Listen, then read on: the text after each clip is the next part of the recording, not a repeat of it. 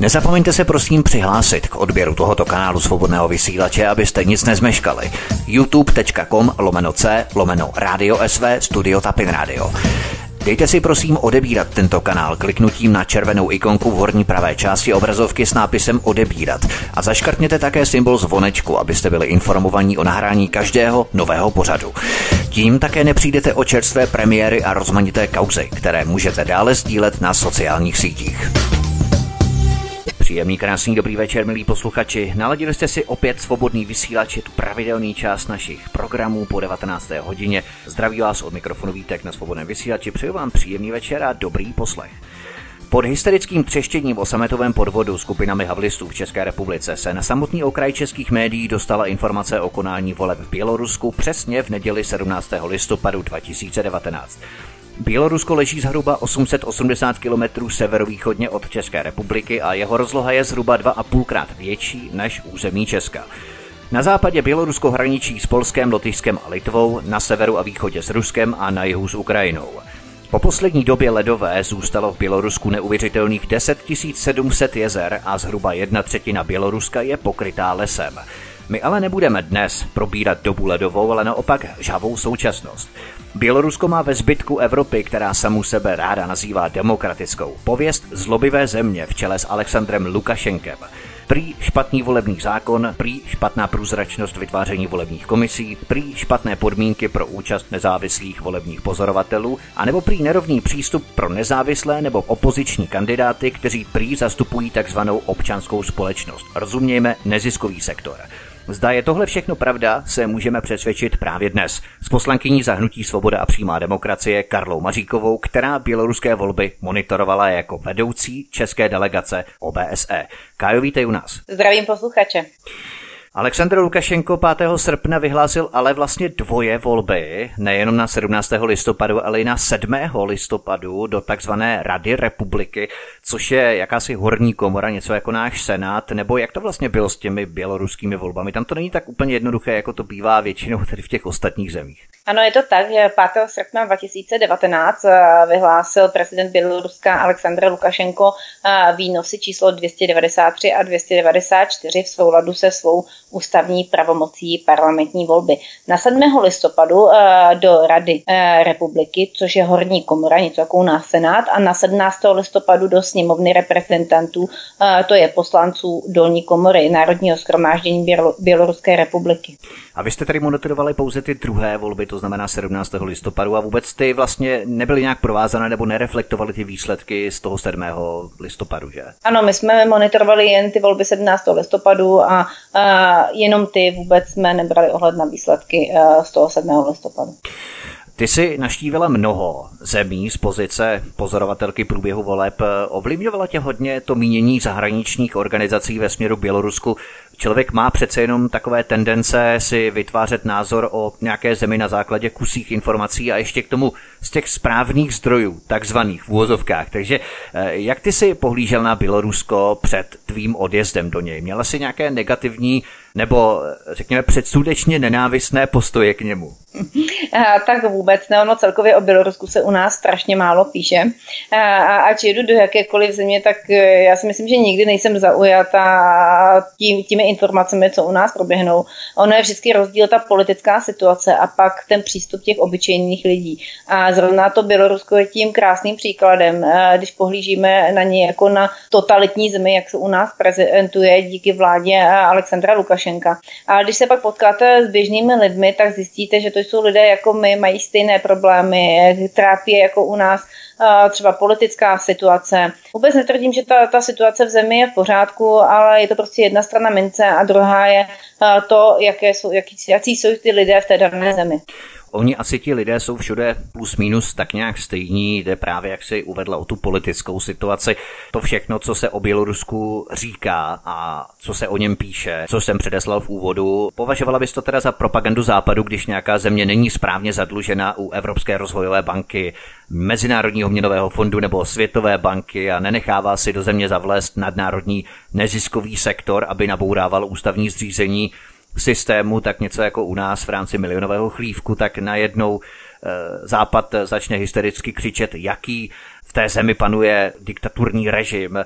Měla si takový pocit v Bělorusku? Tak určitě tam není vše ideální, to jak jsem říkala, netvrdím, ale když, když budu hodnotit prostě to, co se u nás, u nás prostě píše o té zemi a my, ty víš sám, že my navštěvujeme většinou, většinou ten východ, Eh, ty, ty postsovětské země, eh, které u nás jsou prostě tady strašně kritizovány, jaký jsou. A pak když ten člověk přijede, tak vidí, že ta realita je třeba úplně, úplně jiná. Samozřejmě nepoznáš to, jak se tam žije za těch pár dnů, eh, toto navštívíš, ale můžeš hovořit s těmi lidmi, bavit se s nimi o tom, o tom prostě, jaká je tam politická situace, jak se jim žije celkově.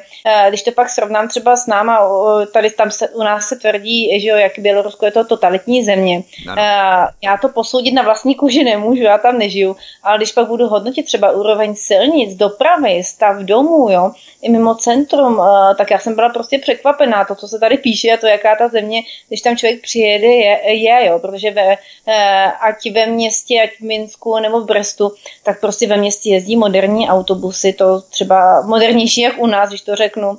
Fasády domů jsou opravené a to prostě i mimo to, mimo to centrum. Jo, to též chodníky, všude je prostě čisto, nikde nevidíte žádné odpadky nebo poházané papírky. Jo.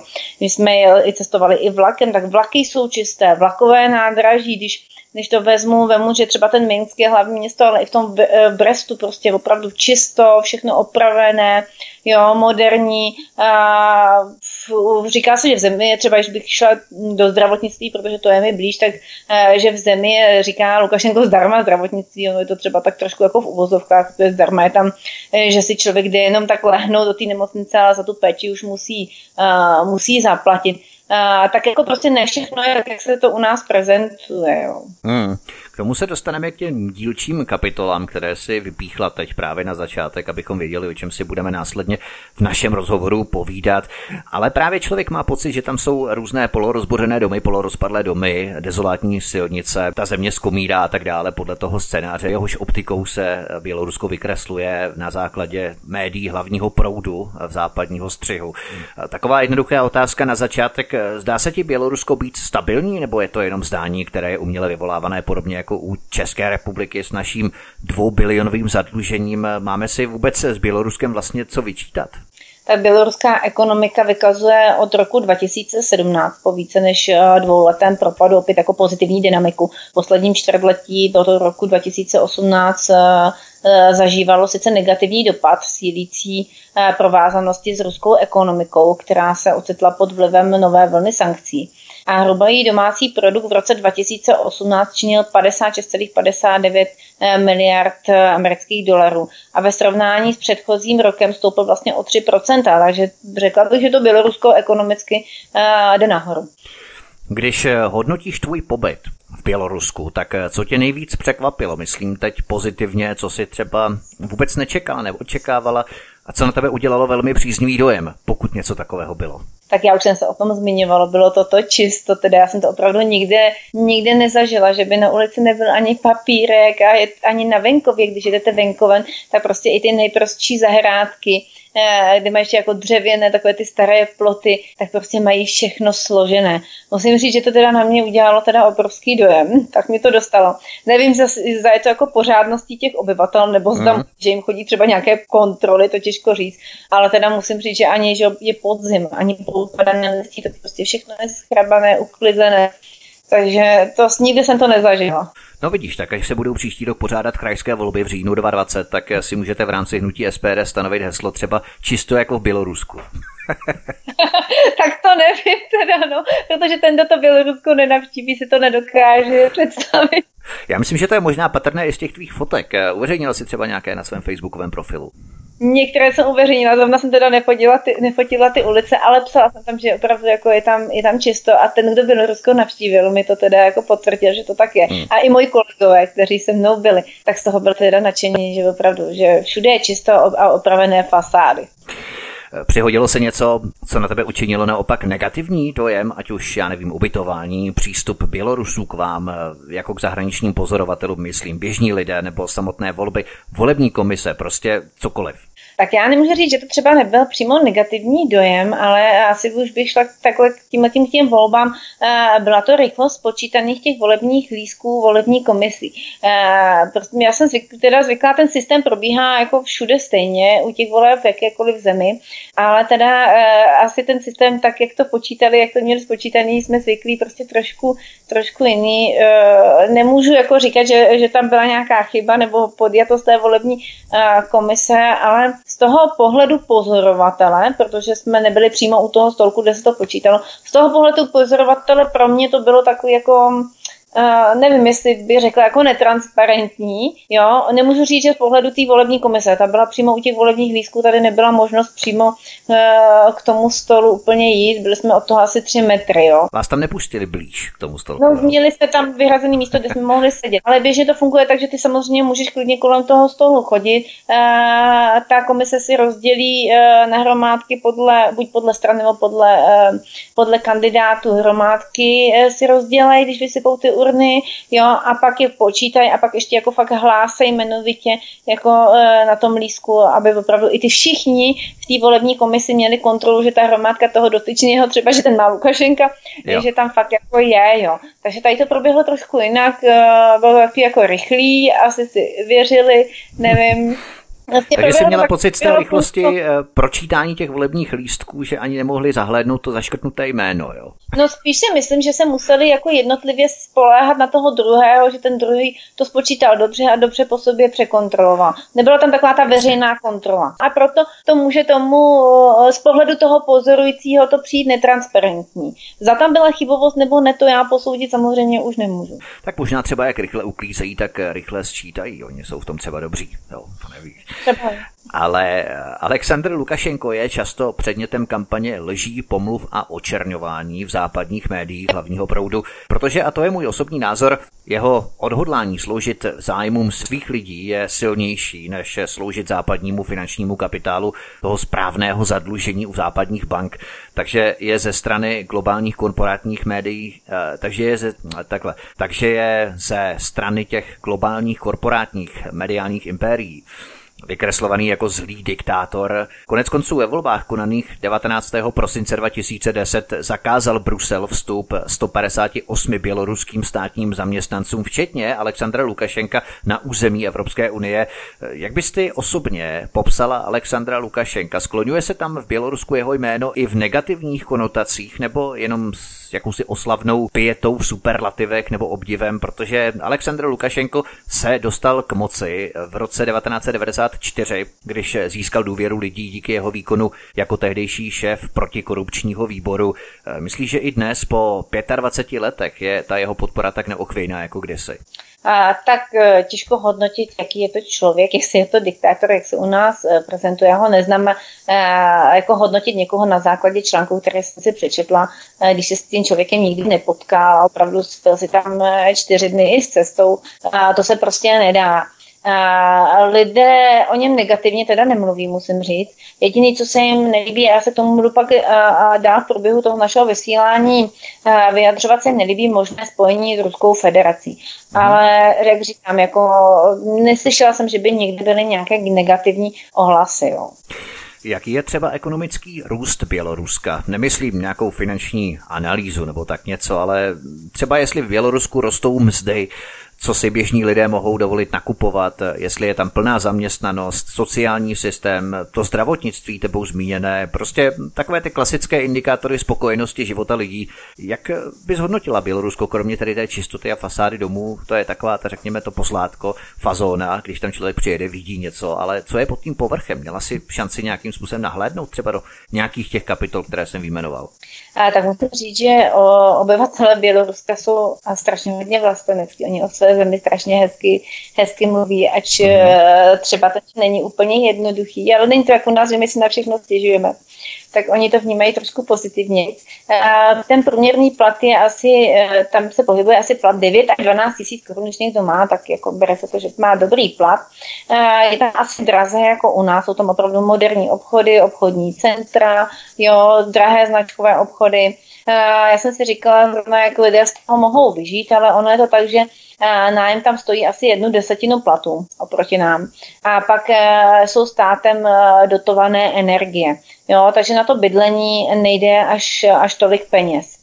Je zde teda povinnost práce, něco jako bylo dříve u nás a pokud se třeba rozhodne někdo podnikat, tak stát automaticky uh, tu cenu energie uh, zvedne. Jo? Mm. Já jsem se zmínil o tom zdravotnictví. To zdravotnictví, sice pan Lukašenko řekl někde, uh, že mají zdarma zdravotnictví, kdo to kde ve světě má.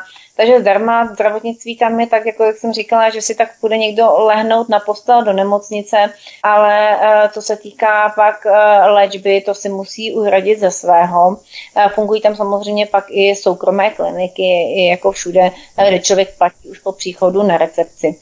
Já jsem se zmínila, že ten hrubý domácí produkt vzrostl o 3%, takže ekonomicky jde Bělorusko nahoru a snaží se. A tím, že ty lidi si veřejně vyloženě na nic nestěžují, takže asi těžko hodnotit, hodnotit jako jest, jaká ta životní situace tam je. Co je zajímavost, tak lidé si tam začali hodně staví, eh, staví domky, ale půda pod tím domem patří státu, teda tam není nikdy soukromých rukou. Mě teď napadlo ohledně těch nájmů, tak to bude do doby, než tam nějací zahraniční, typicky západní developeři přijdou a začnou tam skupovat byty ve velkém, něco jako v České republice jako investice, že je třeba za několik let prodají s 30-50% ziskem, tak eh, to třeba doufejme, že eh, tam si to ohlídají a nebude to něco jako v Estonsku například, eh, kde tohle probíhá už docela ve velkém množství. A ještě ohledně zdravotnictví, to tady máme de facto také bezplatné zdravotnictví, alespoň se to tvrdí o České republice, ale já jsem se dost často setkal s tím, že třeba za píchnutí injekce chtějí až 500 korun, tady třeba v Kartouské v Praze, což je něco neuvěřitelného. Někde chtějí 200, někde dokonce 100 korun. To je taky něco, co je jaksi skrytého, co běžný člověk nevidí třeba tady u nás. Mm-hmm. Tak já, eh, když bych k tomu zdravotnictví, já musím říct, že ten systém, který máme my, a, a opravdu ve světě nikdy nefunguje, aby jsme měli zdravotní péči ač kritizujeme nedostatek personálu a mnoho dalších problémů. Prostě hmm. péči na takové úrovni, aby byla zdarma, tak jako máme my, máme opravdu jedinečný systém, to nikde, nikde není. Já osobně jsem proti tomu, aby tady byla nějaká jako nějaký eh, připláce, připlácení nebo připojištění, proto aby někdo mohl mít lepší péči, jo, protože my jsme v tomhle opravdu jedineční. Co se eh, týká toho, že říká, že u nás zaplatí za injekci, nevím, jestli to bylo v rámci nějakého očkování, protože v rámci standardní péče, pokud přijdeš a potřebuješ píchnout nějakou injekci. Byla klíčovka, uh, myslím, encefalitida.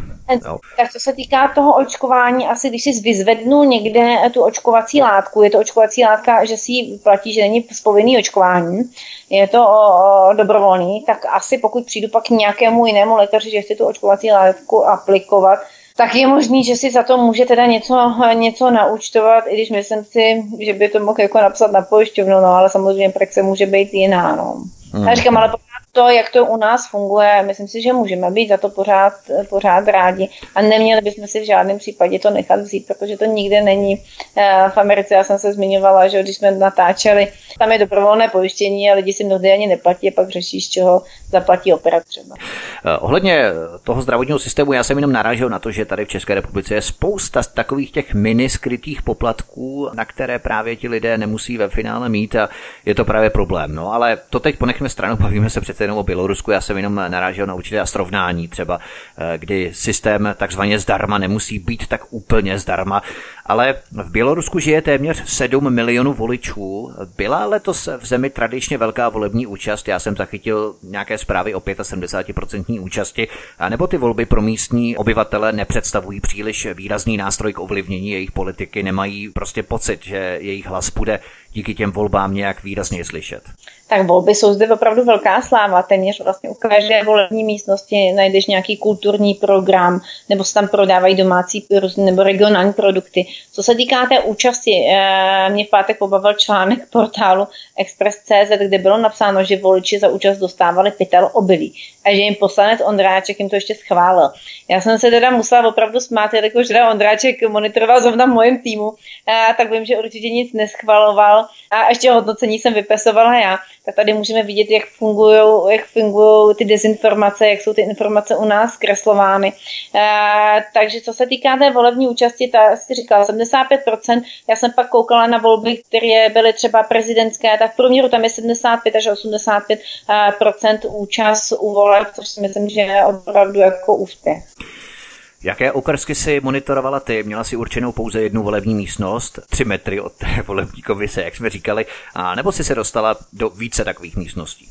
Tak my jsme monitorovali v Prestu a okolí celkem asi 14 volebních místností. Otvírali jsme, jak my zpravidla to děláme, otvírali jsme volební místnost eh, a zavírali v centru města. To jste stihli ne... 14 dohromady za jeden den, 14. Ano, když monitoruješ celý den, jako si tam od sedmi, od půl osmi od té přípravy, než se to otevře, v osm se uh, volební místnost otvírá.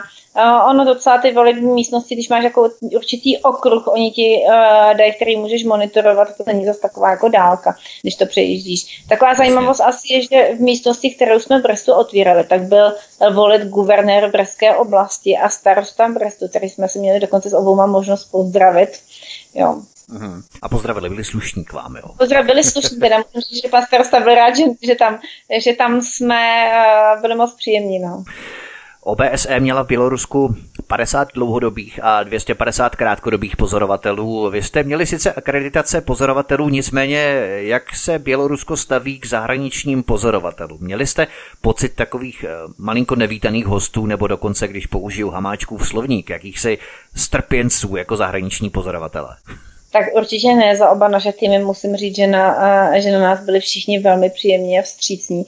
Trošku mi to připomínalo volby v Rusku, protože tyto národy jsou opravdu hodně dobrosrdeční. A ono, jak se říká, jak říkám, dejme stranou všichni ten, ten politický názor, ať někdo má rád nebo nemá rád východ, tak tam žijí lidé jako my. A když to zhodnotím a nejsem jako jediná, kdo to tvrdí, tak právě opravdu na východě žijí jedny z nejpohostinnějších a nejpřátelštějších lidí. Navíc 70% běloruského obyvatelstva hovoří plně rusky, to znamená, že ty ovládáš ruštinu a ostatní tam zkouší co si s angličtinou, takže si asi najdeš eh, cestu více k srdcím Bělorusů, než ti, kteří tam eh, operují pouze s angličtinou, že? Já si myslím, že v těchto zemích určitě naše výhoda Čechů, že umíme eh, z větší části rusky, že tam můžeme takto komunikovat, že určitě je to pro ně příjemnější. A co ty volební komise, jak ty k vám přistupovali? Probíhala hladká komunikace mezi vámi nebo vás tolerovali ve stylu, nikdo vás sem nezval, ale když už tady teda jste, no tak se postaďte a pozorujte, no. Tři metry od nás. tak vzhledem k tomu, jak jsem říkala, že se komunikujeme v ruštině v těchto zemích, kde se mluví, tak na nás byly opravdu, a nevím, myslím si, že to jen kvůli té ruštině, ale samozřejmě je to pak lepší ten vztah, ten, tak na nás byli všichni opravdu přátelští. U nás u nás by se na to pohlíželo přes prsty, ale tady je absolutně normální, že prostě přijdete a oni vám nabídnou třeba čaj, zvlášť na těch vesnicích, jo. V těch městech, těch vesnicích, že vám nabídnou čaj, nebo vlastně vlastnoročně upečený mazanec, Jo, a před mnoha těma místnost uh, má, a to bylo i třeba v tu místnost, jak jsme otvírali, uh, a tak tam najdete prodej regionálních produktů, jo, nebo na těch vesnicích tam mají k tomu kulturní ještě program, karaoke nebo různé vystoupení. Takže oni ty volby opravdu jako uh, pojímají jako velkou slávu. No, tak to je možná taky dobrý způsob, jak přilákat více lidí k volebním urnám. Možná bychom si z toho měli vzít příklad a ta volební účast u nás by se taky trochu zvedla, tedy tímto kulturní produkty a tak dále. Možná třeba i farmářské trhy, že bychom tady mohli pořádat. No. Každopádně, protože Aleksandr Lukašenko doslova prohlásil 30. července tohoto roku, že s ohledem na volby není nezbytné se před zahraničními pozorovateli prohýbat nebo hrbit, nebo jak bychom to mohli přeložit.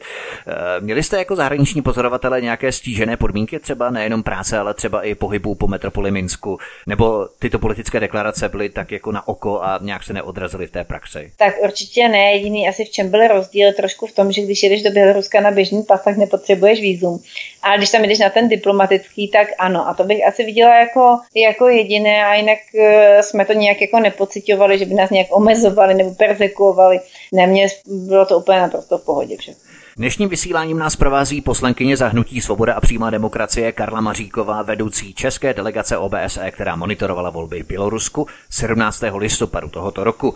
Vaším společníkem je svobodný vysílač od mikrofonu a zdraví vítek, dáme si písničku a po ní pokračujeme dál v našem rozhovoru. Dobrý poslech. Dnešním vysíláním nás provází poslankyně za hnutí Svoboda a přímá demokracie Karla Maříková, která jako vedoucí české delegace OBSE monitorovala volby v Bělorusku, které se konaly 17. listopadu tohoto roku.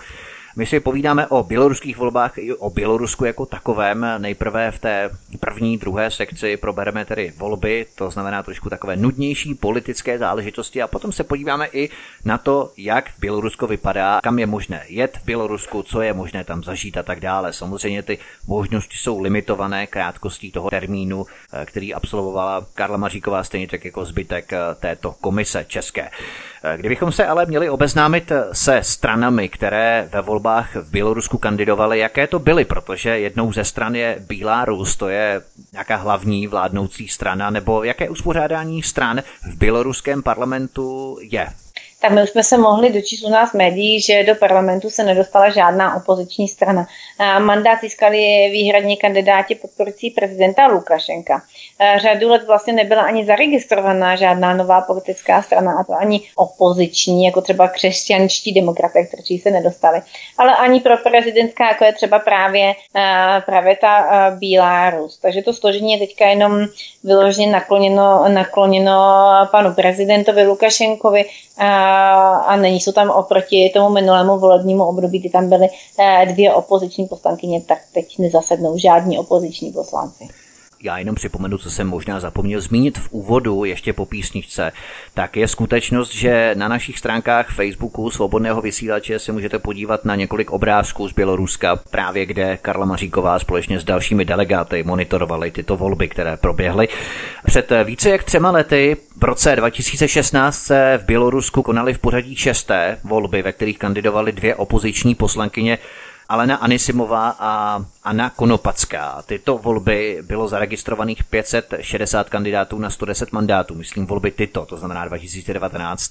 Kolik opozičních kandidátů si zaznamenala v letošních volbách? Bylo jich více? Máš nějaké informace o tom detailnější? Tak eh, všichni nezávislí kandidáti, respektive kandidáti opozičních politických stran, registrovaných ještě před rokem 94 zaznamenali obtíže vůbec jako s potvrzením své registrace, zejména kvůli prohlášení volebních komisí o neplatnosti nadkritického počtu podpisů. Eh, pouze jednotlivcům mohli eh, vlastně svou registraci obnovit podáním k výše stojícím volebním komisím nebo žalobou u soudu. Podle oficiálních údajů to byly přesně dva kandidáti, jeden, z rozho- jeden, jeden rozhodnutím volební komise a druhý rozhodnutí soudu, takže byly dva. Celkem bylo k volbám registrováno, jak si říkal, 560 kandidátů a bylo to na 110 mandátů, eh, které, které mají v parlamentu, což je podle předsedkyně ústavní volební komise tak prý akorát. Ani jeden obvod eh, nezůstal vlastně bez alternativy.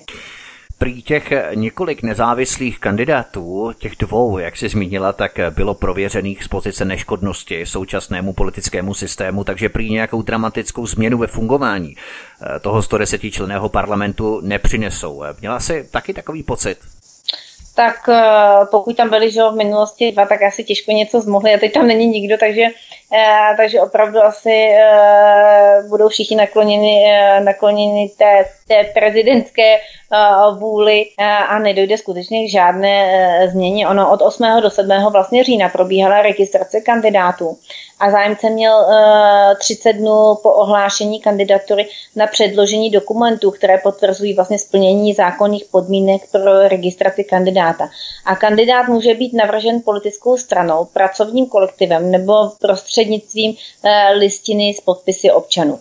Všichni nezávislí kandidáti, respektive kandidáti opozičních politických eh, stran zaznamenali, jak jsem říkala, obtíže s tím potvrzením své registrace, zejména kvůli prohlášení volebních komisí o neplatnosti nadkritického počtu podpisů a pouze vlastně jednotlivci mohli svou registraci obnovit podáním, jak jsem říkala, u soudu nebo nebo u té volební komise. Jo, takže ono to pro ně ani nebylo asi tak jako jednoduché vůbec jako kandidovat. Já jsem to právě pochopil tak, že tyto volby prošly také dva nějací nezávislí tak, kandidáté, tak. takže žádní. No, dva mohli, dva kandidovali, dva, jeden byl schválením té ústavní volební komise, to se odvolal, a jeden soudem, ale do parlamentu se nedostal žádný. Nedostali, jasně, rozumím. Totiž vedle různých kandidátů navržených pracovními kolektivy, osob ze státní zprávy nějakých vysokých eh, úředníků nebo ze státních podniků a tak dále, tak třeba mě zaujalo, že kandidovala třeba Miss Běloruska 2018. Uspěla ona nějak významně, nebo to byla spíš taková, řekněme, barevná ozdůbka všedi ostatních nudných kandidátů? A také jsem to zaznamenala, že v našich médiích je, jak prezident Lukašenko udělal údajně ze své milenky poslankyni a novou běloruskou poslankyní se skutečně stala v nedělním hlasování 20-letá krásná Maria Vasiljevičová, loňská mis Běloruska, která se po boku prezidenta Alexandra Lukašenka objevuje, eh, objevuje často. Takže to je taková asi rarita z těch voleb. Tak třeba se příští volby bude jmenovat už Maria Lukašenková, kdo ví. Uvidíme, jestli povýší z Milenky na manželku. On vlastně není ženatý, že? Aleksandr Lukašenko. Není, není, ona je opravdu mladička. Aha, jasně. A jemu je kolik, to nevíš? Kolem ne, 50. Ne. No, každopádně tak eh, je výkonný, řekněme, i nejenom v té politické tlačenici. Ale eh, co mě celkem také překvapilo na běloruských volbách bylo, že se hlasovalo už od úterka 12. listopadu do soboty 16. listopadu, takzvané časné hlasování early voting, uspůsobené oficiálně pro pohodlí 6,8 milionů voličů Běloruska. Jak tedy vypadal průběh těch samotných voleb v neděli 17. listopadu? Byl jen poslední den, kdy voliči mohli naštívit volební místnosti, ale mohli tam přicházet téměř celý týden předtím, nebo jak to vlastně bylo? Ano, byl to poslední den, kdy mohli. A tyto volební lístky pak byly vlastně přivezeny do těch jednotlivých eh, volebních místnostích, pod který ten okresek eh, patřil a tam byly sečteny. A dle toho odhadu, co jsme navštívili ty volební místnosti, tak bych řekla, že zhruba vždycky z, každé, z každého toho okresku polovina těch voličů využilo to předčasné, to, nebo to časné hlasování. Takže nikdo neví, co se s těmi lístky stávalo přes ty noce, jak eh, někteří kritizují právě třeba i naše volby, že v pátek a v sobotu se konají naše volby a nikdo neví, co se vlastně odehrává s těmi urnami nebo s těmi lístky během eh, noci zpátku na sobotu. Tam to vlastně probíhalo ještě ve větší míře, řekněme. No, já musím říct, že já jsem k tomu taky taková, jako, že to, kdyby to ještě jednu noc, že ale že to tam několik nocí, no. Mm, mm. A tak je to, je to jejich systém, no. Eh, když bychom tady zhodnotili výsledek běloruských voleb na konci této sekce nebo této kapitoly ohledně politiky, potom se už podíváme na samotné Bělorusko, ale když bychom tedy ty volby zhodnotili, můžeš ty jako zahraniční pozorovatelka prohlásit bez uzardění, že výsledky těchto běloruských voleb už byly předem narýsované, předem jasné, anebo je to příliš silné prohlášení, které si nemůžeš z titulu své funkce dovolit? A, tak určitě nemohu něco takového prohlásit, to bych musela mít důkaz, že tomu tak skutečně jako bylo. Ono něco hmm. tvrdit na základě nějakých domněnek, a to můžou opravdu u nás asi jenom média. A, ale vzhledem... Média můžou všechno, to je pravda. No, ale vzhledem k tomu, když se podíváme samozřejmě na ty kandidáti, tam byly jenom dva opoziční poslanci, tak ten výsledek byl předem jasný. Na začátku jsem vypíchl několik takových výtek západu, které Bělorusku soustavně vytýká. Pojďme si je projít a telegraficky okomentovat na závěr této sekce. Bělorusko má prý špatný volební zákon. Podle politologa Alexandria Klekovského byli ti nejtvrdší a nejaktivnější protivníci současného režimu prý z kandidátek odstranění. Jak se k tomu stavíš ty? Bylo to pravda, nebo bys k tomu zaujala spíše, řekněme, rezervovanější postoj? Tak já bych odpověděla otázkou, v čem konkrétně a jak byly odstranění. Jo, to mně se třeba nelíbí ta možnost volit, jak jsme říkali, několik dní dopředu. A působí to na mě trošku jako nedůvěryhodně, že lístky někde několik dní leží. Ale říkám, to je věc Běloruska. A to, že museli se takhle odvolávat ty kandidáti. No u nás dochází taky k tomu, že Eh, když se někdo kandidovat že, a na základě podpisu, tak taky třeba uh, může prohlásit, že ten to kontroluje, že ty podpisy jsou, nejsou pravé, musíte to dokazovat. Takže ono, ono těžké, těžké říct, že to tak bylo, když člověk u toho přesně nebyl a nemáme tady přesné vyjádření konkrétní, jak ty kandidáti byli odstraněni. No. Dále je Bělorusku západem vytýkaná prý špatná průzračnost vytváření volebních komisí. Jak bys okomentovala tento bod? Tak eh, dle informací, které jsme vlastně dostali, organizace voleb do sněmovny reprezentantů má pevná pravidla a harmonogram. Nejdřív vlastně ústavní volební komise určí hranice volebních obvodů na základě počtu obyvatel. Nejpozději pak 75 dní před volbami musí být najmenovány obvodní volební komise. Do nich se ještě žádný opoziční politik nebo aktivista nikdy nedostal. Nebo časový interval pro podání přihlášek, zase jsme tady je velmi krátký a, zkoumání, zda je kandidát pro tuto práci dostatečně kvalifikovaný, a dopadá dobře z nějakého důvodu jen pro lidi vlastně z provládních politických stran a hnutí a oficiálních společenských organizacích. A to tež se opakovalo s okreskovými volebními komisemi, Uh, říkám, já jsem tomu svědkem nebyla, je to informace pouze, kterou jsme dostali, že to takhle uh, funguje. Na první pohled uh, se zdále být ty volební, volební komise v pořádku. To, jak skutečně v reálu probíhal nějaká nominace do těch volebních komisí, to, to my nemůžeme posuzovat, říkám, máme jen takovouhle informaci. Dále jsou Bělorusku kladeny za zlé prý špatné podmínky pro účast nezávislých volebních pozorovatelů. Dokonce předsedkyně Centrální volební komise Licia Jarmošinová upozornila, že komisaři tentokrát nevyhazovali opoziční pozorovatele, ovšem její zástupce Vadim Ipatov brzy poté prohlásil, že například v Bobrujsku zbavili akreditace 35 pozorovatelů, kteří prý neměli správné dokumenty. Pocitovala si třeba na vlastní kůži nějaké zhoršené pracovní podmínky vás jako pozorovatelů v Bělorusku? My jsme už to tady částečně nadšli, takže fakticky jenom okomentujeme ty zásadní výtky, které v podstatě máme také ty informace o Bělorusku tak my jsme to nějak jako nepocitovali, ne, vlastně eh, prokázali jsme se uh, při vstupu do volební místnosti předsedkyni nebo předsedovi volební komise takovou akreditací, někde chtěli pas, a, a jinak prostě jsme neměli nikde žádný problém, jo, takže ač náš tým, tak tým kolegů nikdo nezaznamená, že by, že by byl takovýto problém, že by někoho vyhazovali z volební místnosti. Já jsem také zaznamenal incident, při kterém komisařka Ela Bahdanevová vykázala pozorovatele, který zaznamenal vhazování několik lístků na jednou do urny a na dotaz polské stanice Belsat, vysílajících v běloruštině, řekla, že ho vykázala kvůli tomu, že v místnosti natáčel, ale potom na ten druhý dotaz opět tou eh, polskou televizí přiznala, že natáčení nebylo zakázané. Zaznamenala se třeba něco podobného, protože podle oficiálního prohlášení OBSE byly tyto volby v rozporu s demokratickými standardy, tak eh, jak se na to díváš ty? Tak je fakt, že jsme bylo upozorněno, že nemáme eh, ve volebních místnostech fotit. Já se přiznám, že v té první volební místnosti, kde byly běžně novináři, protože tam byl, jak jsem říkala, guvernér i starosta Brestu, takže jsme také fotili, aby jsme měli nějaké, nějaké snímky, ale to, ale nikdy jako nic takového neproběhlo, jako ně, nepocitovali jsme nějaký tlak ze strany té volební komise, jako nevím, no, říkám, může to být, samozřejmě mohli, mohli mít někdo takovou zkušenost nebo takový dojem, ale ani jeden z našich týmů žádný takový problém neměl. Totiž volební expertka celoevropské organizace OBSE Margareta Celefertová v Minsku, tak ona prohlásila, že běloruské zákony neumožňují demokratické provedení voleb. Jaké jsou tvoje dojmy z celého pozorování? Šlo o demokratické volby, protože když to prohlásí i celoevropská expertka OBSE, tak na tom asi už něco bude. Tak na základě čeho, že jo? Jak se říká, mně se nelíbí to předčasné hlasování, o to ale, jak to proběhlo, jestli demokraticky nebo ne, to já nemohu posoudit.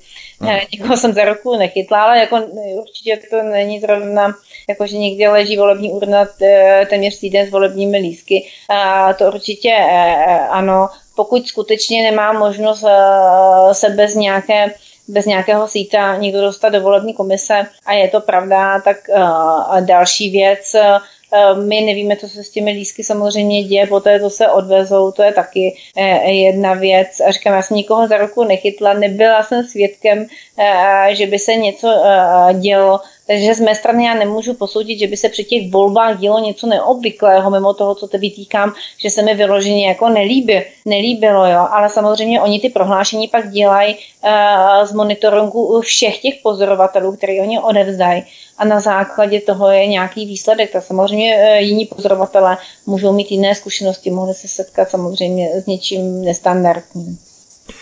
Jako poslední výtka prý nerovný přístup pro nezávislé nebo opoziční volební kandidáty.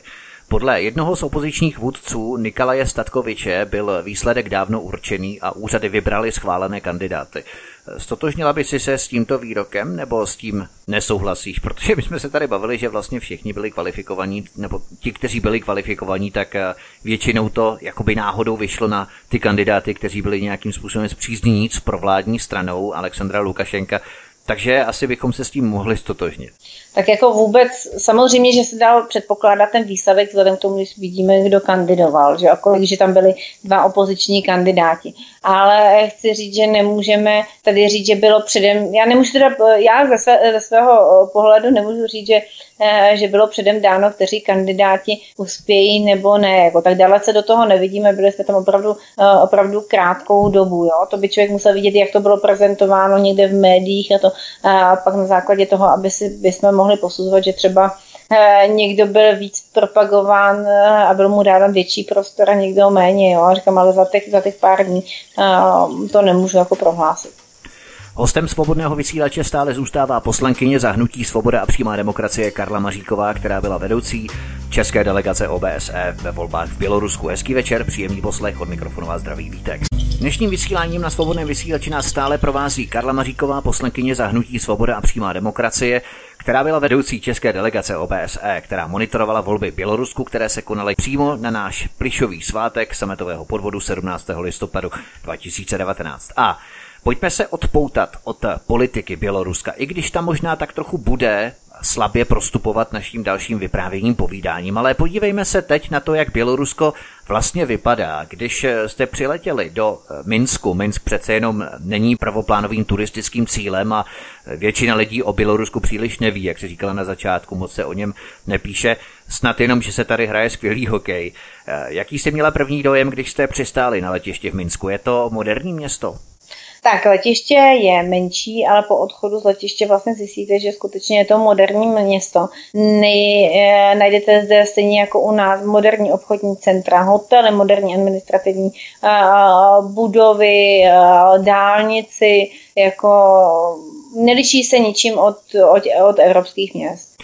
Ohledně čistoty Minsku a čistoty Běloruska jako takového už jsme si tady povídali, takže to přeskočíme. Nicméně Minsk patří mezi nejstarší města na východě Evropy, ale i přes tento fakt, přes tuto skutečnost, tu příliš mnoho historických památek nenajdeme.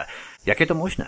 Tak po druhé světové válce, během níž eh, ji okupovali tři roky Němci, byl Minsk přestavěn na, byl Minsk přestavěn, ne však ale zrekonstruován, takže díky tomu tady nenajdeme památky eh, jako v jiných městech. Ruiny eh, vlastně staletých starých domů ustoupily eh, té, řeknu, stalinistické architektuře, objevily se tak prostě velké bulváry, velkolepé budovy. A díky rozvoji pak průmyslu město zaznamenovalo velký růst a v roce 1972 překročilo 1 milion obyvatel a o dalších 14 let později to bylo 1,5 milionu, takže opravdu se rozrůstalo. Noví obyvatelé Minska byli většinou venkované z celého Běloruska, kteří se vlastně stahovali zahovali do města za prací. Pro ně tak vlastně vznikla velká panelová sídliště, která tam můžeme vidět, jsou jako u nás a město několikrát vlastně díky tomu muselo posouvat ty své hranice. Takže v Minsku najdeme něco jako jižní město, jo? No Samé něco takového. Minsk ale tvoří jedno velké kulturní centrum. Může se pochlubit 16 muzeí, 11 divadly a 139 knihovnami.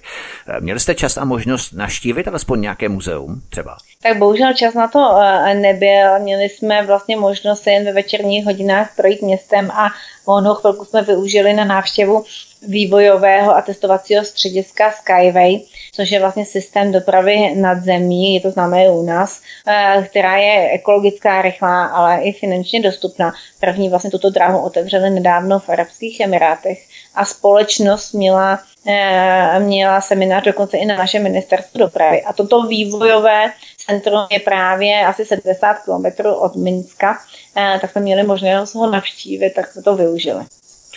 A to mě docela zajímá, protože vy jste naštívili to vývojové středisko inovativní dopravní technologie Skyway. Abychom tomu rozuměli, jde o přepravní systém nad zemí, jak se zmínila, ale vysvětli nám, jak tento systém vlastně funguje. To je co si na principu lanovky, nebo v čem spočívá ta výhoda toho systému dopravy na zemi? Tak vypadá to jako lanovka na první pohled, ale není to na laně, je to vždycky na, kolej, na kolejnicích. A vlastně e, ty, ty boxy jsou různě velké dle potřeby toho, kdo si to nechá postavit. Může to být na přepravu lidí, ale i na přepravu prostě průmyslovou se to využívá, uh-huh. takže by to mohlo možnost nahradit třeba různé e, mosty, jo, jestli někdo třeba hmm, těží hmm. a to. Uh, takže uh, tak to se to dá také využít. No, Skyway už začali, uh, začali mít projekty, co se týká ekologických uh, domů. To také bylo docela uh, zajímavý. Uh, u nás by se to dalo využít, jsme se bavili třeba náhrada Dalo by se to i co se týká dálnice, protože tam je pětkrát nižší cena a je to asi šestkrát rychlejší uh, doprava než vlakem, jo ale to, ale uh, využívat by se to dalo převážně třeba pro uh, meziměstskou dopravu, jo. Tak to využili právě třeba v těch Arabských Emirátech, jo. A není to ani jako nějak extra nákladné, vlastně uh, stojí to na nějakých uh, pilotech, na nějakých vrutech, uh, na, které jsou, uh, na kterých jsou kolejnice a po těch to jezdí. Tak možná houbaři na magistrátě v Praze nechají všechny mosty spadnout, jak je tady současným zvykem a udělají Skyway, dopravu nad zemí a mosty nebudou potřeba. Nicméně tento systém byl jako první otevřený pro širokou veřejnost, jak si zmínila, v Dubaji ve Spojených Arabských Emirátech. Určitě je tu kladený vysoký důraz na bezpečnost, ale je vážně tento systém tak bezpečný, protože pokud něco nejezdí po zemi, tak to může logicky padat na těch pilotech, na těch vrutech a tak dále. Tak eh, to, tam už ta bezpečnost eh, asi je menší, bych řekl. Tak bezpeční jsou. Pokud by jedna vlastně ta kabinka třeba přestala fungovat, tak ona automaticky vyšle nějaký impuls, signál, nevím, jak bych jo, to nazval, jo. jiné a přijde jiná kabinka a ta ji normálně jako za, za, zavěsí se a odveze ji. Uh, pokud by tam vznikl, já jsem se na to ptala, požár, tak samozřejmě jsou tam samo, ty tam nejen, že jsou v kabinkách kamery ve všech, ale je tam možnost samohašení, že se začnou, uh, začnou hasit. Uh, co se týká toho pádu, asi bych se nebála, protože dneska běžně na pilotech se staví domy, je to ekologičtější, protože samozřejmě nedochází k zabetonování velké plochy.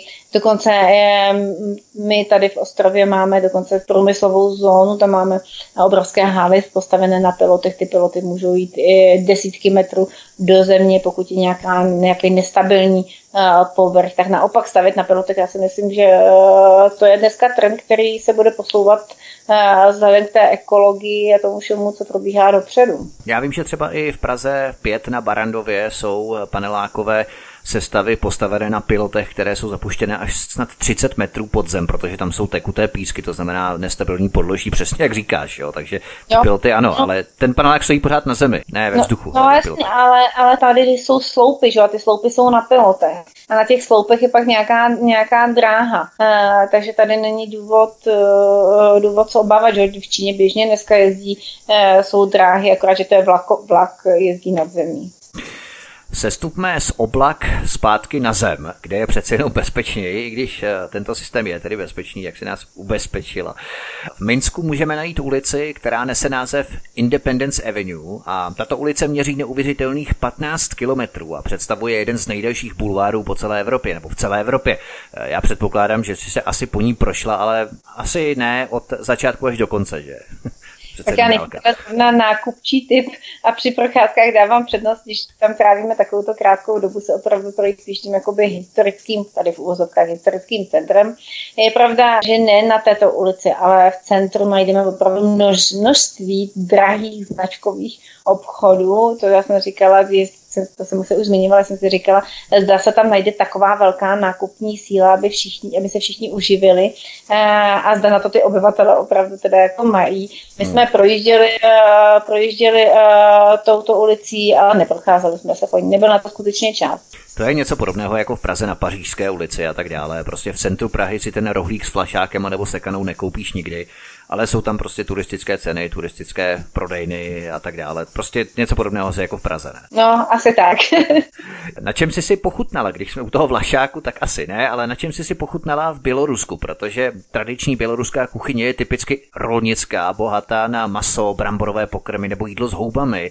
Eh, jaké pokrmy si okusila ty v Bělorusku? Tak eh, v Bělorusku můžeme sehnat potraviny jako, jako u nás. Jsou zde i rychlá občerstvení, McDonald's, všechno jako tady. Eh, navštívili jsme teda typickou běloruskou restauraci, kde jsme ochutnala místní špek, ať teda nejsem zrovna toho, jako nějak, že bych si to dávala doma, ale tam jsem ho ochutnala. Takovou specialitou je bramborák bez majoránky a bez česneku, teď já si nespomínám, jak se to jmenuje, a dávají to ke všemu, právě jak říkal třeba k houbám, jo, no. takže prostě ke smetaně kysaný, eh, tak to, to je taková jako příloha. A takhle mi přijde, že ta kuchyně je hodně tučná, ale naopak ty lidé jsou docela štíhlí. Taky nepoměr trošku. Eh, houby prý tvoří významnou surovinu pro přípravu běloruských pokrmů, polévka s houbami a krupicí, houby na smetaně nebo oblíbenými ingrediencemi jsou prý česnek a kmín. Bylo to tak třeba, kromě těch mdlých bramboráků? ano, je to tak. Houby opravdu tam mají ve velké množství. A lidé normálně jako u nás chodí sbírat do lesa, jo, a jak jsi říkal, dávají si bramboráky s houbami, bez majoránky a bez česneku, ale ten česnek dostanete třeba zase jako eh, vedle zvlášť, tak si to dochutíte. Prý tu mají výtečný pokrm zvaný verešák, což jsou vlastně takové palačinky s masem a omáčkou, také vepřová žebírka zvaná bantrabiaku, nebo domácí klobásy například z jater a pohanky. To si dost dobře nedokážu představit, tu kombinaci chutí. Eh, ochutnala si třeba něco i z této části běloruské gastronomie, nebo je to pro tebe, řekněme, příliš nedietní, příliš těžké? Tak přiznám se, že teda ty klobásy jsem neměla, já nemusím moc játra, teda tak, tak to ne. Jo, jo. Žebírka taky ne, teda ty jsme měli eh, na Ukrajině, byly vynikající, ale ne protože by to bylo nedietní, ono opravdu není čas, eh, čas chodit, když tam člověk takovou krátkou dobu po těch restauracích vesměs máme jenom večer čas, že opak za dva dny se člověk zase přesouvá přesouvá dál a, a hodně při, to, při těch cestách je kolikrát člověk závislý na různých tyčinkách, jo, hmm. než aby prostě šel někam na jídlo, no. Takže když už tak nějaké typické běloruské fast foody, ale s běloruským jídlem. Tak prostě jsou tam také fast foody, nejen ty naše, teda, jak jsem se nejen ty, co máme tady od nás, ale mají fast foody i se svým jídlem. To jsem zrovna říkala, že to chybí u nás, že nemáme uh-huh. nic svého, pouštíme si pořád na ten trh jenom to cizí. Takže tam najdete fast foody opravdu i, i s jejich jídlem. U nás je takový fast food český, jmenuje se tuším Šmak a právě tam prodávají takové ty typické bramboráky, nebo ryby, nebo české, myslím, že tam prodávají i guláš a prostě takové to typicky české, tradiční české jídlo, potraviny, hotové už samozřejmě. Myslím, že to u nás je, ne úplně všude to najdeme, tak jako třeba McDonaldy nebo KFC nebo různé další restaurace podobného typu zaměření, ale myslím, že něco u nás takového je a moc dobré mimochodem. No, tak u vás v Praze možná, že máte šmaka, tak u nás teda na Karlovarsku žádného nemáme. Ne jo, a v Brně to dokonce i je. No vidíte, v Brně jste dál, no. Ale já na jsem na Vaňkovce. ani v Praze žádného šmaka. Znám šmakouna, to je nějaký jako, dá se to mažit jako řízek z bílků, dělají různý eh, takový jako potraviny, ale jako šmaka a rychlý občerstvení neznám. To je možná nějaká vaše karlovarská specialita. Ne, na prodávají všude ve zdraví výživě. jo tak, tak to je, proč to neznám, no to je jasný. Já zdravou výživu moc nepreferuju. Ale uh, Bělorusko tvoří významnou obchodní křižovatku mezi Ruskem a Polskem, protože už dříve v historii bylo Bělorusko součástí nějakého vyššího celku, ať už se jednalo o nevím, carské Rusko nebo polské království a tak dále. Ovšem v Polsku panují poměrně silné antipatie vůči Rusku, často hraničící až s rusofobií, ostatně svědky jsme tomu i u nás. Jak se v Bělorusku prolínají tyto dva vlivy, vliv Ruska a vliv Polska? Tříští se tam nebo se navzájem doplňují? Tak výrazným prvkem ve dvoustranných vztazích zůstávají vztahy, jak jsi říkal, Běloruska k polské menšině. Bělorusko eh, interpretuje úpravy polského zákona o zákazu propagandy komunismu z června 2017 nevolí jako polskou válku se světovými eh, vlastně sovětskými památníky a snahu o přepisování historie druhé světové války. Jinak, eh, co se týká pak toho toho vztahu um, je možné, že to i plyne z toho, že mnoho občanů právě Běloruska, konkrétně třeba Brestu, jak studuje, tak pracuje právě v Polsku. To jsme mohli zažít, když jsme cestovali tou zpáteční cestou vlakem přes Varšavu, mm-hmm. že mnoho, mnoho Bělorusů jezdí, jezdí do Polska.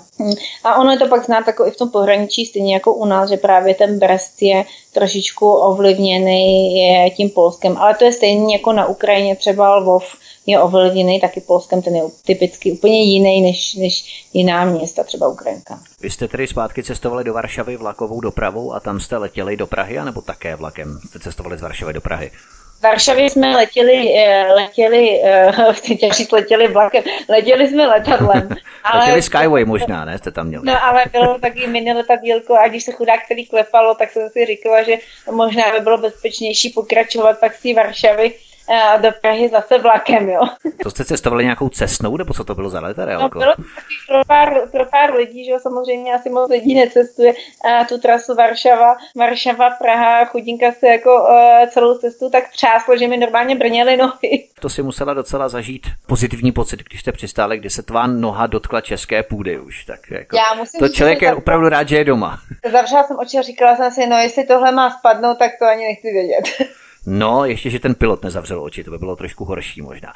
Ale eh, vy jste také ještě den před těmi volbami navštívili i město Brest, eh, včetně jeho pevnosti na hranici Běloruska a Polska, jak si se zmínila. Jehož celá historie je v podstatě spjatá s vojenskými vpády a válkami, protože, a to bychom možná měli zmínit tady na tomto místě speciálně, v Horním Minsku se nachází památník obětem Hitlerovy genocidy protože v Bělorusku bylo nacistickou německou třetí říší zabito 2,3 milionu obyvatel Běloruska. Tak eh, když se vrátíme k tomu Brestu, kam jste se přesouvali vlakem, eh, ještě než se vypravíme přímo do toho Brestu, tak jak vypadaly ty vlaky, eh, kdybychom si to zopakovali a nádraží ve srovnání s českými drahami, s těmi českými, říkala si, že jsou nesmírně čisté, to byly standardní kupé, pohodlné sedačky, nádraží udržovaná, čistá. Ano, je to tak, nádraží obě, tak beru třeba, že ten Minsk je hlavní město, tam se to asi jako vždycky jako v Praze, i v hmm. Praze taky ne všude krásně na nádraží, takže opravdu to nádraží moderní eh, v tom Minsku, ale i v Brestu. Tam má samozřejmě eh, větší, víc na vás dýchá ta historie v tom, v tom Brestu, ale všechno opravdu upravené, čisté, nikde ani, ani papírek, nic, žádné odpadky. Tam, když vám spadne papírek, tak, eh, tak vás to prostě nutí to i, i ho zvednout, nikdy byste nechali ležet a vlaky musím říct taky, když jsme cestovali vlastně z Minska do Brestu, tak opravdu to, a druhou třídou jsme cestovali, jo, vlakem, takže prostě opravdu krásné, čisté, upravené, moderní vlakové vozy. Pak když jsme cestovali z Brestu do Varšavy, tak už samozřejmě bylo znát, že je to starší vlaková souprava, ale taky jako všechno prostě, všechno čisté, jo, nic, nic nebylo zničené, všechno v perfektním stavu, jo. Jaký dojem na tebe udělal samotný Brest, eh, stav domů, třeba jací byli lidé v tom Brestu, pokud jste se pouštěli s nimi do řeči, s místními obyvateli, s místními lidmi do řeči. Jak vlastně vůbec probíhal ten váš pobyt nebo výlet do Brestu? Tak eh, my vlastně jsme přijeli do Brestu ve večerních hodinách, jsme se ubytovali, eh, sehnali jsme si něco kýlu, protože viděli jsme, že druhý, ještě jsme měli předtím teda schůzku s dlouhodobými pozorovateli, my jsme byli jediný dva týmy, kteří, kteří monitorovali Brestu, oni téměř všichni zůstávali v Minsku. Uh-huh. Sehnali jsme si něco kýlu, teda na druhý den, aby jsme měli, takže jsme vyhledali nějakou samošku a druhý den nás čekali volby, kdy jsme opravdu v sedm, před, před půl osmou jsme byli v místnosti a osm jsme ji otvírali, celý ten den jsme monitorovali, pak jsme sečetli hlasy. No a následující den nás vlastně čekal, čekal odjezd ve čtyři hodiny vlakem, takže nám byl ještě ten čas, aby jsme navštívili, navštívili pevnost vlastně v Brestu, kde teda je tam strašně těžká energie, to je to znát prostě, co se tam, co se tam stalo. No a vlastně to původní město Brest leželo tam, kde je dneska ta pevnost, že jo, ono se pak jako z té pevnosti přesunulo ven takže nějací senzitivnější, senzibilnější lidé by tam cítili třeba tu energii. Tak ono i jak je to Nějakou... samozřejmě ty sochy, že všechno je strašně veliký, to známe třeba z Ruska, jako obrovský, uh, už to je taková jako energie, teď když tam vcházíte, uh, tak ten vchod je takový jako zvláštní, tam je, uh, tam je ta rudá hvězda, jako, um, že vidíte skrz že se lomí to světlo, člověk to musí zažít. Takže je to hmm. tam znát, jo, je tam v chodu okolností i nějaká vojenská akademie, viděli jsme tam jak děvčata, tak chlapce, jak se tam pohybovali v uniformě. Takže ta energie, a ono vůbec na všech, všech těchto místech, i když člověk jde do kostela, tak to prostě cítí a rady člověk cítí, že ta energie, ona vůbec ta energie taková těch, těch e, toho sovětského svazu a těchto těch států, to člověk cítí, je taková jako těžká. Možná je to spjaté i s tím, co víme vlastně o té historii, tak si to vlastně podvědomě vklíníme do té naší představy o Sovětském svazu a v podstatě to i znásobí tu těžkou energii, kterou vlastně cítíme na těch různých místech, které symbolizují fakticky tu zašlou slávu toho Sovětského svazu, že? Možná to je i to počasí. Bylo taky přece jenom podzimí, tam je, tam je pořád takový teďka šero, Jo, tak asi trošku. Chrámo, mm. no, tak si to tomu dodá i takovou jako tu atmosféru. No. Takovou tísnivou trošku ano. atmosféru. jasně, jasně. A co třeba sochy, ty veliké, které se u nás některými fanatiky zakrývají nebo dokonce je chtějí i zbourat, tak v Bělorusku to chodí jak? Tam se asi neinspirovali od některých českých maniaků na radnicích. tak, eh, tak tam opravdu nikdo žádné sochy nezakrývá, prostě berou historii takovou takovou, jaká je. Já si myslím, že tak by hmm. mělo fungovat, ať někoho máme rádi nebo nemáme, prostě tak to bylo jednou a, Jasně. a musíme se s tím prostě smířit. V Bělorusku a speciálně v Minsku se nachází řada kostelů a katedrál, ať už jde o nejstarší kostel svaté Maří Magdaleny nebo katolický kostel svatého Simona a Heleny, římskou-katolická katedrála Pany Marie nebo třeba s vám svatého Alexandra Něvského a řada dalších.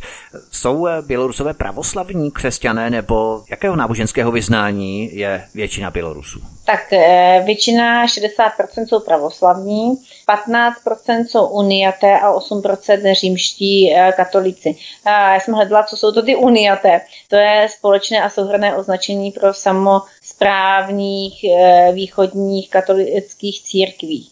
Jo. A většina je ale jako u nás je to tak stejné, jsou prostě nevěřící.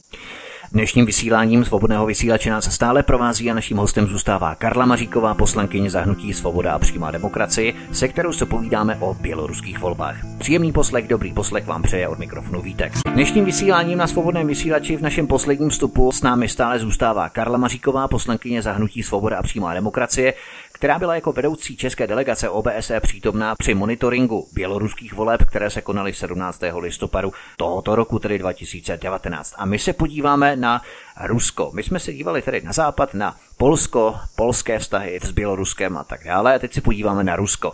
V Bělorusku totiž žije početná ruská komunita, i když zase ne až tak početná, jde zhruba o 8,3% Rusů. Jak Bělorusové vnímají Rusko jako stálou hrozbu nebo naopak zemi, se kterou je možné rozvíjet užší spolupráci? Už jenom z toho titulu, že Aleksandr Lukašenko nemá sklon se klanět a hrbit před západem a podlézat západu. Jde si svou vlastní cestou nebo se přiklání bez vytáček na tvrdo prostě na východ? Tak Rusko je prostě pro Bělorusko rozhodujícím hráčem a klíčovým ekonomickým partnerem. Měli dokonce společné vojenské cvičení v roce 2017. Dokonce se hodně diskutuje i o vzájemné budoucí integraci mezi e, scénáři dalšího vývoje po roce 2024, kdy vlastně Vladimírovi Putinovi vyprší prezidentský mandát. Se objevuje i varianta, že by mohlo dojít e, k vytvoření vlastně svazového státu s Běloruskem. V jeho čele by mohl stát právě současný ruský prezident, eh, který tak získal další dvě období. Eh, do 8. prosince 2019 se bude eh, slavit, nebo 8. prosince 2019 se bude slavit výročí Bělorusko ruské integra- běloruského rusko integračního projektu. Mělo by to být mimo jiné formou podpisu smluv prohlubující právě, právě tu integraci. Obsah podepsaných dokumentů by mělo, mělo naznačit, jaké místo má Bělorusko v dalších eh, ruských plánech. Téměř jisté je, že, jde pro, že to bude pro Lukašenka jako rezignace na vlastní vedoucí pozici a že to je pro něj jako nepřípustné. Musím říct, že když jsme se bavili s lidmi, tak eh, ty tomu naklonění zrovna nejsou. Ač eh, jim Rusko nevadí, že ruština se tam vyučuje ve škole, většina lidí mluví rusky, tak nejsou nakloněni toho, že by mě takovému spojení mělo dojít. Když si porovnávala třeba řeč běloruštinu s ruštinou, mě teď napadlo, liší se hodně třeba jako čeština, polština, nebo je možné, že Bělorus rozumí Rusovi, aniž by se rusky učil ve škole třeba, nebo naopak? Já tě zklamu, on tam bělorusky téměř nikdo nemluví. Oni všichni Aha. mluví rusky, jo, protože se to i vyučuje jako jazyk ve škole prostě. Tam se Jsou tady vlastenci, já si myslím, že to tady vyšší to vlastenci. To jako i úřední jazyk prostě je ruština. Takže příliš jak si žhaví do běloruštiny. Nejsou to docela zajímavé, možná ten jazyk jak si skomírá podobně jako velština třeba, že tam vznikají nějaké spolky ve Velké Británii na obnovu velštiny. Je to tak trochu, je to tak trochu mrtvý jazyk už. To je překvapivé docela, no. to jsem nevěděl. Mimochodem Aleksandr Lukašenko, když si zmínila ten rok 2017, to společné bělorusko-ruské vojenské cvičení, tak se vraťme ještě o rok dříve, protože Aleksandr Lukašenko se setkal v roce 2016 s Vladimírem Putinem při oslavách 70. patriarchy Kirila, protože vzájemné vztahy Běloruska a Ruska zatěžoval vleklý plynový konflikt v rámci splacení dluhu Běloruska za plyn, problémy s dodávkami ropy do Běloruska nebo financování běloruské ekonomiky a tak dále. Těch nesrovnalostí mezi Ruskem a Běloruskem nebylo málo zrovna a to nehovoříme pouze o energetice, ale i celkově ekonomicky se Bělorusko na přelomu let 2016-2017 ocitalo na pokraji bankrotu. To si myslím i zmínila dokonce v našem prvním vstupu do toho roku 2017, že se Bělorusko potácelo na hranici bankrotu. Má Bělorusko tyto věci s Ruskem vyřešené na rozdíl třeba od Ukrajiny, nebo jak je na tom dnes ta spolupráce s Ruskem? A tak Rusko je si eh, toho svého monopolního energetického vlivu eh, v Bělorusku moc dobře vědomo. A i proto je vlastně dnešní běloruská zastaralá energetická infrastruktura pod opravdu velkým vlivem eh, Ruska. Rusku se podařilo zcela ovládnout běloruskou plynovou infrastrukturu v roce 2011, kdy byl Transgas, byl ovládnut ruským Gazpromem. Bělorusko současně představuje spolu vlastně s Ukrajinou důležité transitní spojení pro dodávky plynu z Ruska do Evropské unie. A transit přes Bělorusko tvoří 20% dodávek plynu do Evropy, z toho 63% je zajištěno plynovodem pod plným ruským vlastnictvím, tedy především eh, Jamalem, to je Polsko. Transitní trasy do Evropy vedou vlastně z Ruska, buď přes Bělorusko, nebo přes Polsko, nebo přes Ukrajinu a pak Slovensko. To znamená Nord Stream 2, který se buduje v Baltickém moři, tak eh, ten vyřadí Bělorusko jako transitní zemi pro transport eh, ropy a plynu z Ruska. No, těžko říct. Já si myslím, hmm. že, eh, že Rusko asi bude chtít mít tak jako to Bělorusko stále pod nějakým svým vlivem. Oni to musí hodně klikatit právě, aby se to nedotklo teritoriálních vod Polska a dalších pobaltských zemí, Estonska, Litvy, Lotyšská a tak dále, takže to mají celkem komplikované v rámci toho Nord Streamu 2, to musí klikatit, aby to putovalo těmi mezinárodními vodami a tak dále, tam je to celkem i legrace v úzovkách samozřejmě, ale Aleksandr Lukašenko dokonce pohrozil omezením integrace s Ruskem, pokud Bělorusko nebude dostávat ropu a plyn za lepší cenu než dnes, nebo se nezlepší přístup běloruských výrobků na ruský trh. Probíhá tam nějaká skrytá surovinová válka nějaká, řekněme, kdy se eh, Aleksandr Lukašenko prostě snaží lavírovat mezi východem a západem ve snaze získat co nejlepší podmínky pro svou zemi. Tak já si myslím, že pak z pozice prezidenta je normální, že chce, chce ten prezident získat nejlepší pozici pro svou zemi. To bych mu asi jako tohle uh, nějak nevyčítala. Uh, z těch produktů je fakt, že ruských najdete strašně málo že je tam velké množství ukrajinských produktů. Co nejlepší podmínky pro svou zemi by se měli snažit získat i naši politici, ale tady vidíme tvrdou inklinaci právě k tomu západu, nikoli i akceptace spolupráce s Ruskem eh, navzdory embargům a různým embargům, které byly uvaleny právě na Moskvu, na Rusko. Eh, ta spolupráce není tak až úplně automatická, bohužel, když víme, že na druhou stranu Rusko je energetickým dodavatelem právě ropy a plynu na české území, takže bychom se měli snažit vycházet i s naším východním sousedem, ale evidentně nevždy tak tomu je, takže Aleksandr Lukašenko má asi řekněme pragmatičtější politiku. A tak u nás problém je, že naši, eh, naše vládnoucí politici samozřejmě jsou takový sluhové Bruselu. Eh, otázka je, čím to je, jestli jsou něčím zaháčkováni, eh, nebo jestli jsou vydíratelní, prostě z jaké pozice, protože asi když člověku valí zdravý rozum, tak bude chtít samozřejmě pro svou zemi, že, ve které žije, má tady rodinu, to nejlepší. Proč, to, hmm. proč ten jejich postoj je takový, jaký je, z jakého důvodu, těžko říct. Každý politik má toho svého kostlivce ve skříni, ale tvojí skříně v ložnici, kdyby někdo otevřel, tak by tam našel pouze standardní ošacení. Ty žádného kostlivce neukrýváš. tak nic takového neukrývám. Fajn, to jsme se bavili spíše na té politické úrovni, z pozice zahraniční politiky, ale co běžní Bělorusové, pokud si měla šanci zjistit, jak ti přistupují k početné ruské komunitě nebo k Rusku jako takovému, protože rusky hovoří zhruba 70% Bělorusů, jak si řekla, je to primární úřední jazyk, kterým lidé v Bělorusku komunikují. Jak se to odráží v samotném přístupu k Rusku? Bělorusům tedy eh, Rusko nevadí, ale nechtějí se nějak blíže integrovat to vlastenectví nebo priorita samostatné země tam asi převažuje. Tak já já jsem říkala, ruština se vyučuje i ve školách, je to jako úřední jazyk, domluvíte se s ní všude na úřadech. A jak jsem se zmiňovala, Rusko je i významným partnerem pro Bělorusko a tak jsou prostě Rusové tady zde i vítání. Jediný, co je negativní, jak jsem také už říkala, že by mělo dojít nějakému takovému jako jestli spojení s Ruskem, a, tak to se asi místním, a, místním lidem moc nelíbí, ale jinak to Rusko je, a, je pozitivně vnímáno. Co mě ale překvapuje, když se tady bavíme na jednu stranu o pozitivním vztahu Běloruska s Ruskem, tak mě celkem překvapila informace, že se Bělorusko a Spojené státy americké dohodly na obnově vzájemného diplomatického zastoupení na úrovni velvyslanců 17. září 2019. To oznámil náměstek amerického ministra zahraničí David Hale. Překvapuje tě tento vývoj ze strany Běloruska? Tak v posledních dvou letech bylo možné pozorovat ten zvýšený zájem Washingtonu o Minsk, který má kořeny eh, eh, v rukou vlastně Eh, v, rukou, v ruskou stranou destabilizované situaci v regionu. Doposud rozvoj dvoustranných stranů bránila již 11 let trvající nižší úroveň diplomatického zastoupení obou zemí. Strany se proto vlastně dohodly v první fázi jednání a soustředily se na normalizaci té úrovně diplomatického zastoupení. Snaha Běloruska o novou aktivní zahraniční politiku byla jako spíše symbolicky ohodnocená v srpnu, v srpnu návštěvou bývalého poradce prezidenta Trumpa pro národní bezpečnost Boltna v Minsku. A později pak v září, eh, kdy bylo dosaženo dohody s USA o připravenosti k obsazení pozic velvyslanců. A, takže tam vlastně, eh, když to tak nefungovali že ani, ani ti velvyslanci.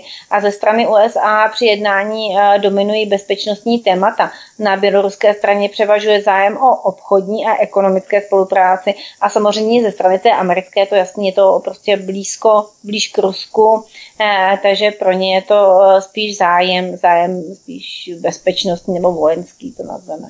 Já si totiž pamatuju na myslím, že byl to listopad 2012, kdy John McCain, známý rozvraceč režimu, nechce jeho duše smaží v pekle, tak eh, prohlásil, cituji, Bělorusko Alexandra Lukašenka nemůže ve světě, kde se Spojené státy a Rusko těší strategickému partnerství a kde Spojené státy myslí svůj závazek skoncovat se zločineckými režimy, jejíž chování nás ohrožuje, vážně dlouhodobě přežít. Konec citace. Dále McCain pokračoval o Bělorusku se statusem hrozby pro národní bezpečnost a tak dále, a tak dále. Tak co podle tebe zapříčinilo takový obrat Lukašenka? Protože jemu musí být celkem i jasné, že jak prohlásil, tuším, nějaký jeden evropský představitel, že Bělorusko je jedinou zbývající zemí, kde je stále co ukrást, tak eh, americké svrhávání režimu a zálusk na drancování nerostných surovin a bohatství, vys nedávný pokus ve Venezuele, aktuálně v Bolívii, Lukašenko to všechno musí sledovat online. Tak eh, proč najednou takové námluvy s Američany? Jak si to vysvětluješ? Tak jak jsem se zmiňovala, ze strany toho Běloruska bych to viděla jako ekonomické zájmy a ze strany USA a prostě čistě, čistě tomu, že se mohou přiblížit eh, k Rusku. Jen jestli si Lukašenko nezahrává tak trochu s ohněm přece jenom. Oni za to samozřejmě budou i něco chtít, ekonomická spolupráce, protože třeba i Kuba, o čem se taky mluvilo, že tam bude probíhat nějaká větší, intenzivnější ekonomická spolupráce, tak američané za to samozřejmě budou něco chtít. Možná si někteří vzpomínáme na tvrdé výroky Alexandra Lukašenka 4. listopadu 2011. Cituji. Došlo k agresím a národní vůdci, včetně Kadáfího, byli zabiti. To bylo v reflexi na převrat v Líbii. Nebyl zabit na bojišti, bezpečnostní služby NATO ho pomohli unést, byl mučen a zastřelen a bylo s ním zacházeno hůře, než nacisté zacházeli s lidmi ve své době. Libie byla zničena jako suverénní stát. Konec citace. No a dále Lukašenko tvrdě kritizoval OSN, která tolerovala tyto činy jako mezinárodní vandalismus a tak dále. Eh, myslíš, že je Lukašenkova pozice po osmi letech, po těch osmi letech, protože to bylo v roce 2011, teď máme 2019, po osmi letech stále tak vyhraněná a vyostřená ve směru k NATO a OSN?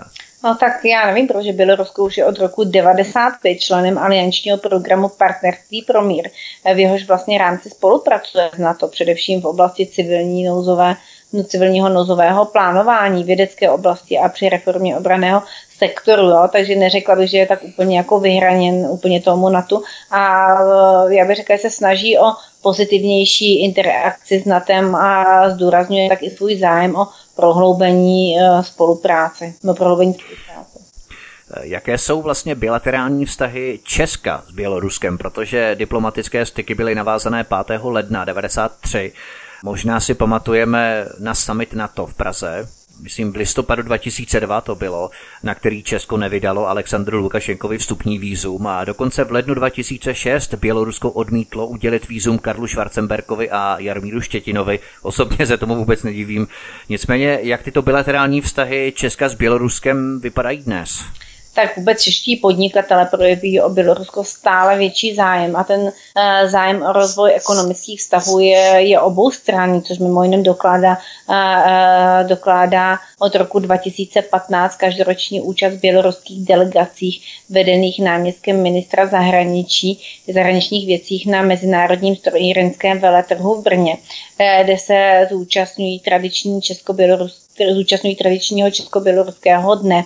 Ona ta potřeba modernizace Bělorusku uh, skýtá řadu obchodních a investičních příležitostí pro uplatnění českých firm v oblasti průmyslu, energetiky a strojírenství. A za nejperspektivnější element v rozvoji dvoustranných vztahů považuje asi posilování a rozvoj spolupráce s běloruskými regiony, protože spolupráce s Běloruskem je spolehlivá, smlouvy bývají dodržovány. Běloruský trh na rozdíl od toho našeho prakticky nereaguje na nějaké pojistné události.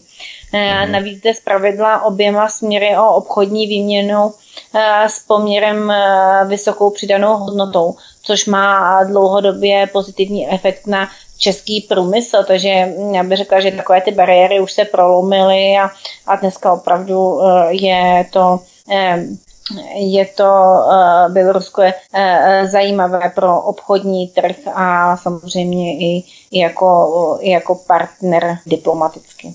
A teď mě napadlo jenom tak mimo, trošku odskok takový. Měli jste třeba šanci se setkat s českým velvyslancem v Bělorusku Tomášem Pernickým? Ano, setkali jsme se s ním po našem příjezdu do Minska a předal nám také některé informace o situaci eh, v zemi, o té předvolební situaci.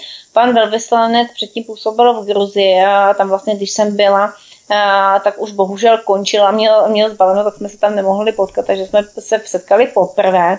Eh, určitě je to člověk si myslím na svém místě a Česká republika může být ráda, že má na pozicích velvyslance lidé, jako je on. Začíná se tedy rozvíjet i podnikatelská spolupráce Česka s Běloruskem, jak si zmínila, protože naposledy 5. listopadu například eh, tohoto roku 2019 ve městě Orša v Bělorusku uskutečnilo slavnostní zahájení provozu česko-běloruského závodu na výrobu tlakových láhví Cylinder Bells. Eh, fungují tu nějaké další česko-běloruské podnikatelské projekty nebo naše firmy v Bělorusku, případně naopak, jak si zmínila tu strojírenskou konferenci v Brně, nebo jak se to přesně jmenuje, teď eh, si nevybavím. To oživení trhu tam je, je asi dost markantní z pozice tady České republiky. Já asi z toho, co už bylo zmíněno, bych jenom uh, zmínila třeba, že existuje i spolupráce na úrovni krajů. Jsou podepsány tři memoranda o spolupráci mezi Běloruskem a oblastí uh-huh. s českými kraji. Je to s krajem Vysočina a Minskou oblastí, to bylo tuším v září 2014, Ústeckým krajem a Magil, Magil, Magil Jevskou oblastí, to bylo v červnu 2015 a středočeským krajem a eh, Grodněnskou oblastí, to bylo v červnu 2016 a se svými mhm. vlastně potenciálními partnery jedná ještě jeho český kraj e, s Gomelskou oblastí a Moravskoslezský kraj jedná s Brzkou oblastí a nejefektivnější jsou kontakty mezi krajem Vysočina a Minskou oblastí, takže jak je vidět, tak opravdu jako ta spolupráce probíhá. Mě třeba zaujalo ještě, když tedy poodstoupíme kousek od eh, těch podnikatelských záležitostí, tak eh, jakési Združení nevládních organizací s názvem Lidskoprávní aktivisté proti trestu smrti, tak eh, oni zahájili v sobotu 5. října 2019 v Minsku sérii koncertů proti trestu smrti.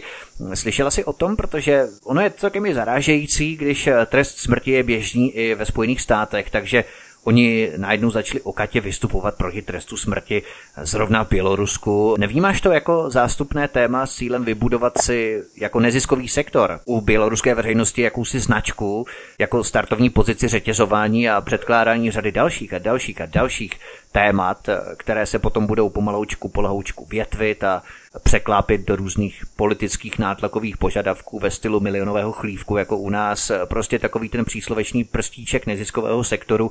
Slyšel jsi o této organizaci? A, tak máme nakonec, jsme se přiblížili takovému docela nepříjemnému tématu. A, přímo o té konkrétní organizaci jsem neslyšela, ale Bělorusko zůstává vlastně jedinou evropskou zemí, v níž ještě vykonáván trest smrti. Já tuším, že v roce 2018 to byly čtyři popravy. Ono Evropská unie opakovaně odsuzuje Bělorusko za vykonávání poprav a e, vyzývá k uvalení moratoria jako, první, e, moratoria jako prvnímu stupni před následným zrušením trestu smrti, což běloruská strana s poukazem na e, veřejné mínění odmítá.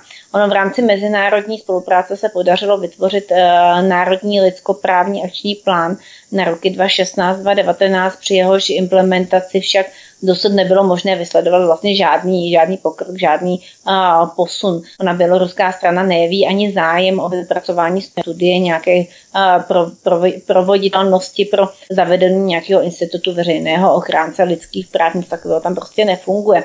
Já bych ještě blíž tomu trestu smrti, my jsme samozřejmě na toto téma se dostali eh, i s naším velvyslancem Ono, těch poprav tam není za stolik z eh, informací, co máme, je to opravdu prý eh, u osob, které spáchají opravdu velmi závažné trestné činy, jako jsou třeba vraždy. Spíš asi ten bych skritizovala trošku eh, ten průběh, pokud je pravdivý, tak to prý údajně funguje tak, že ono není ani nějak oznámeno, že toho člověka popravili, ale prostě přijde příbuzná osoba prý do věznice a oni mu řeknou, že už tady není.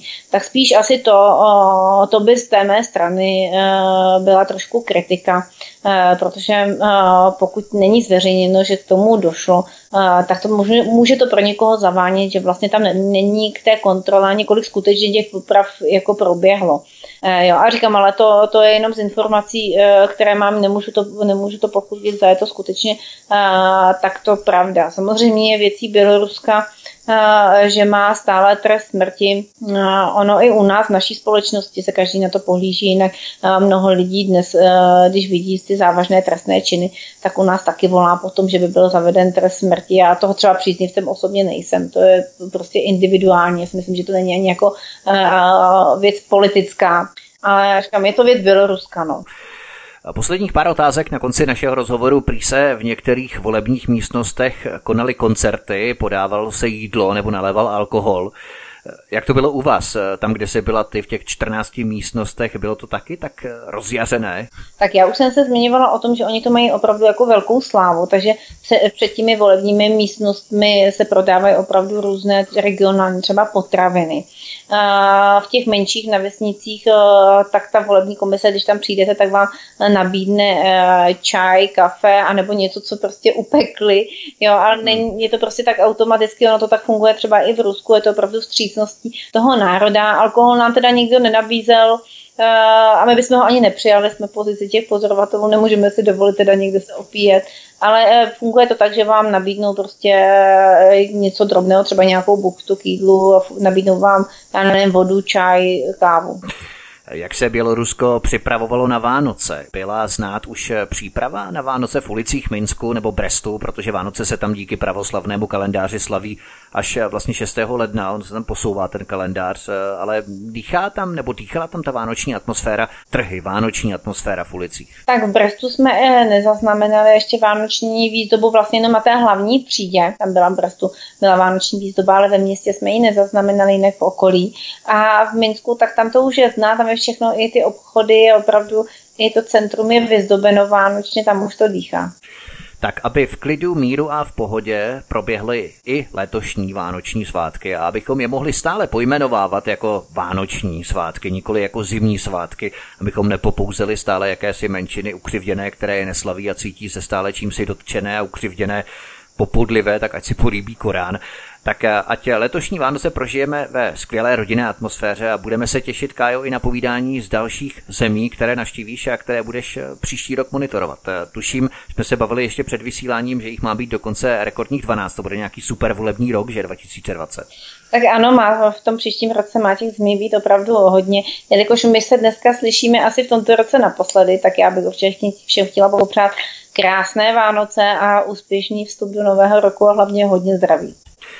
A těmito slovy končí dnešní vysílání s poslankyní zahnutí Svoboda a přímá demokracie Karlou Maříkovou, vedoucí české delegace OBSE, která monitorovala volby Bělorusku, které proběhly na výročí 17. listopadu, tedy 17. listopadu 2019. Takže to je všechno, Kájo, já ti moc děkuji za naše dnešní povídání, velmi příjemné. A budeme se těšit příští rok opět znovu naslyšenou. Tak naslyšenou v roce 2020. Tento i ostatní pořady si, milí posluchači, můžete stáhnout nejenom na stránkách svobodný pomlčka vysílač.cz v archivu, ale můžete si vypravit na můj YouTubeový kanál, na kterém bez zesporu asi jste v tuto chvíli, youtube.com lomeno c lomeno radio SV Studio Tapin Radio. No a tady si můžete jednak eh, poslechnout tento pořad a jednak hlavně kliknout na odběr tohoto kanálu, takovou ikonku, červenou ikonku v pravé horní části obrazovky, tak abyste nezmeškali žádnou z premiér a můžete také kliknout na symbol zvonečku, to znamená, že se vám i e-maily budou posílat informace o chystaných premiérách. To by bylo všechno, já se také připojuji s přáním, samozřejmě my se ještě uslyšíme spolu, ale tentokrát vás zdravím, přeju vám příjemný a ničím nerušený poslech dalších pořadů svobodného vysílače, těším se s vámi příště opět naslyšenou od mikrofonu a zdravý vítek, hezký večer.